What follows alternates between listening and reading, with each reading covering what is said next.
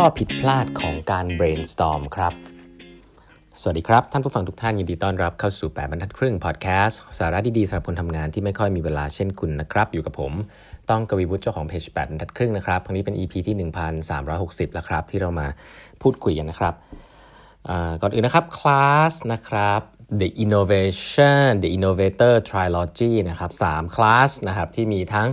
มาสอน mindset skill set แล้วก็ tool set นะครับ สัปดาห์นี้เป็นสัปดาห์สุดท้ายนะครับที่เราจะ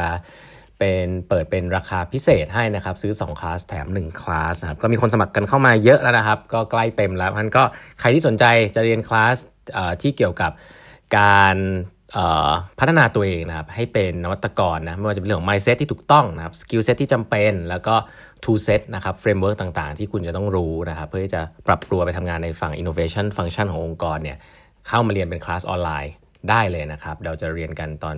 เดือนอปีหน้านะครับ แต่ต้องแต่ว่าให้สมัครกันตั้งแต่ปีนี้นะครับสมัครได้ตั้งแต่ปีนี้นะครับในราคาพิเศษก็ลองดูรายละเอียดได้ใน Facebook Page ของ8บรรทัดครึ่ง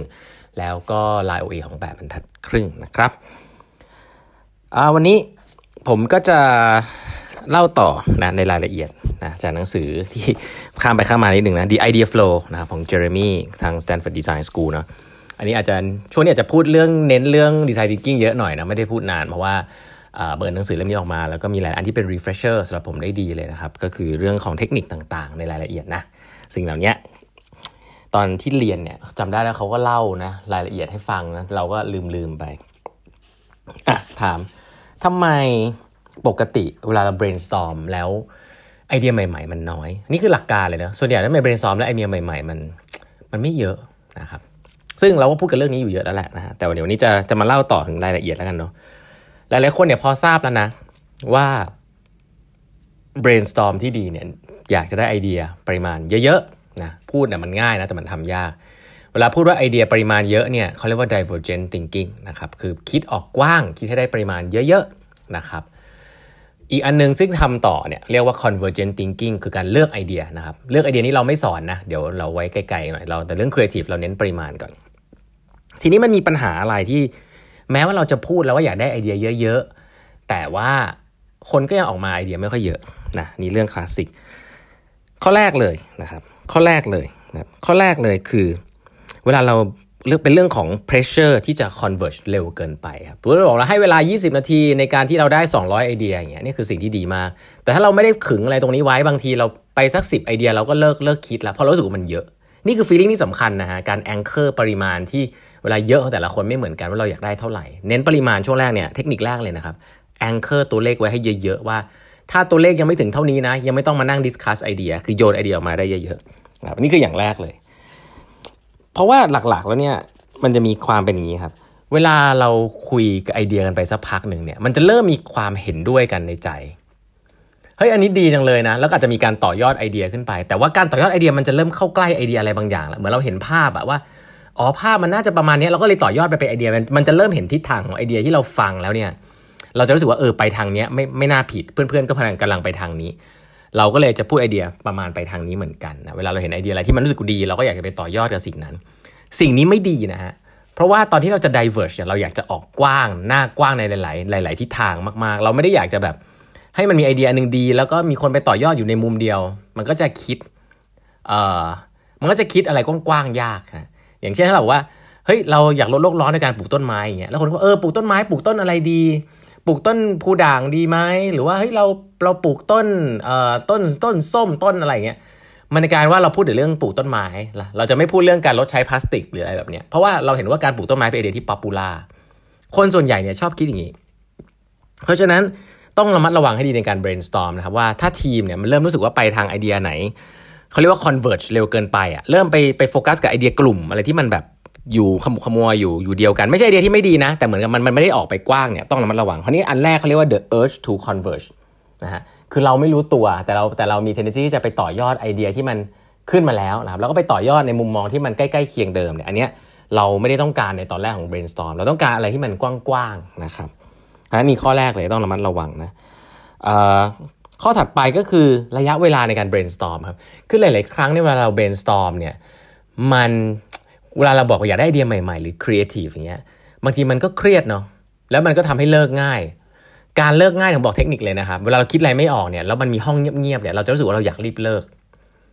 key สำคัญก็คือมันมี research บอกนะครับว่าใครที่อดทนอยู่ในห้องได้นานนะบอกว่าเฮ้ยสู้ๆเราจะ diverge thinking กันสัก 20 นาทีหรือครึ่งชั่วโมงเนี่ยอยู่ให้ได้ แม้ว่ามันจะคิดไม่ออกเนี่ยสุดท้ายจะได้ไอเดียเยอะกว่าคนที่แบบ เอ้ย ไม่ไหวละเลิกดีกว่านะครับเพราะฉะนั้น เทคนิคหนึ่งซึ่งช่วยได้ในสถานการณ์ที่มันเงียบมากๆ ความเงียบเนี่ยจะทำให้เรารู้สึกว่ามันไม่ไปไหนนะรู้สึกแย่กับการ brainstorm อะเทคนิคง่ายๆ ที่จะบอกคือว่าเปิดเพลงครับอ่า Stanford Design School เนี่ยเรา brainstorm เราเปิดเพลงทุกครั้งนะครับอ่านี่ถ้าใครไม่ทราบนะถามว่าเพลงประมาณไหนอ่านี่พวกนี้ผมนำมาให้เลยนะอ่าเป็นเป็นของลับเลยนะของผมนะเข้า Spotify เลยนะฮะแล้ว search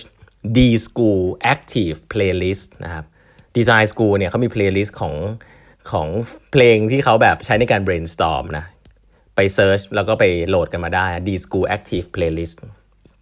เราก็จะมี playlist playlist อีกอันหนึ่งของ D School เหมือนกันนะครับ search ว่า D School Reflective Playlist นะก็คือใช้ในการ reflection นะเวลาพูดคุยกันเวลาให้คนคิดอออกความเห็นอะไรไวๆ แบบซอฟๆเนี่ยก็ สามารถที่จะใช้ reflective playlist ได้ แต่ว่าถ้าเป็น brainstorm ใช้ active playlist นะ เพราะฉะนั้น playlist พวกนี้เนี่ยมี available ใน Spotify เข้าไปดูได้นะเข้าไปลองใช้ได้ แล้วก็เปิดลองลองเปิดสิ่งเหล่านี้ตอน brainstorm ดู เวลามันเงียบๆเนี่ยอย่าเพิ่งเลิกนะครับ เปิดเพลง เดี๋ยวมันอาจจะคิดอะไรออกเองได้ เพราะฉะนั้นการอยู่ใน brainstorm ที่อาจจะดูงืดๆสักพักหนึ่งเนี่ยให้เวลากับมันสักหน่อยเนี่ยเพราะพวกเราก็ยังไม่ได้เก่งในเรื่องพวกนี้มากเนี่ยก็จะช่วยให้มีไอเดียเยอะขึ้นนะครับสิ่งนี้เรียกว่า creative cliff นะก็บอกบอกบอกบอกกันไว้ว่า สิ่งเหล่านี้ไม่ใช่เรื่องแปลกนะครับ แต่ว่าต้องอยู่ในนั้นให้ได้ อันนี้เป็นเทคนิคง่ายๆ 2 อันที่วันนี้อยากจะนำมาแชร์นะครับว่าจริง ๆ แล้วเนี่ยถ้าแค่เราอดทนได้ที่จะไม่ diverge พุ่งไปที่ไอเดียที่ดีไอเดียใดไอเดียหนึ่งเร็วจนเกินไป แล้วก็อดทนกับกับความเงียบ หรืออดทนกับความแบบอึดอัดใน brainstorm เนี่ยแล้วก็ใช้เสียงเพลงช่วยเนี่ยหลาย ๆ ครั้งเราจะได้ไอเดียที่ divergent มากขึ้นนะครับ แต่ถ้าเป็นสิ่งที่ควรจะทำที่สุดเลยเป็นจุดเริ่มต้นเลยนะ ที่จะช่วยให้คุณ divergent thinking ได้ง่ายโดยที่ไม่ต้องใช้เทคนิคเหล่านี้ก็คือ หาคนที่มันมี background แตกต่างกันเข้ามาอยู่ในห้อง brainstorm ให้ได้ครับ หลาย ๆ ครั้งเวลาคุณมีคนแตกต่างกันในห้อง brainstorm ที่แบบ background แตกต่างกันมากเนี่ยใน topic ที่มันไม่เหมือนใครเนี่ยเฮ้ยมันได้ไอเดียเยอะตลอดมันไม่เคยเงียบเลยนะครับหลาย ๆ ครั้งที่ห้องประชุมมันเงียบเพราะเรามีแต่คนเดิม ๆ อยู่หน้าเดิม ๆ topic ใหม่แต่หน้าเดิม ๆนึกออกไหมเพราะฉะนั้นการ brainstorm ต้องระมัดระวังนะครับ ถ้าเราเอาคนเดิมๆมาคิดเรื่องใหม่ๆบางทีมันคิดไม่ออก ลองไปเอาคนใหม่ๆสินะหรือลองเอาไปเอา customer เข้ามาช่วย โอ้โหไอเดียบานเลยครับ ถูกผิดช่างมันนะนี่บอกไว้ก่อนถูกผิดช่างมัน แต่คุณได้ปริมาณแน่นอนนะครับถ้าให้คนต่างแผนกต่างบริษัท หรือเป็นลูกค้านะครับไม่ได้เป็นคนในบริษัทเนี่ยช่วยได้เยอะจริงๆนะครับในการ brainstorm วันนี้ก็นำมาฝากครับเทคนิคการ brainstorm เหล่านี้แล้วกันก็ลองนำไปใช้ดูได้นะครับ วันนี้เวลาหมดแล้ว ฝากกด subscribe แปมทัดครึ่ง podcast ด้วยนะครับ อย่าลืมนะฮะ class innovation trilogy สัปดาห์นี้สัปดาห์สุดท้ายใกล้เต็มแล้วราคาพิเศษนะครับ ลองอไปดูรายละเอียดกันได้ในเราเองของแปมทัดครึ่งแล้วก็ Facebook page ของแปมทัดครึ่งครับแล้วพบกันใหม่พรุ่งนี้นะครับ สวัสดีครับ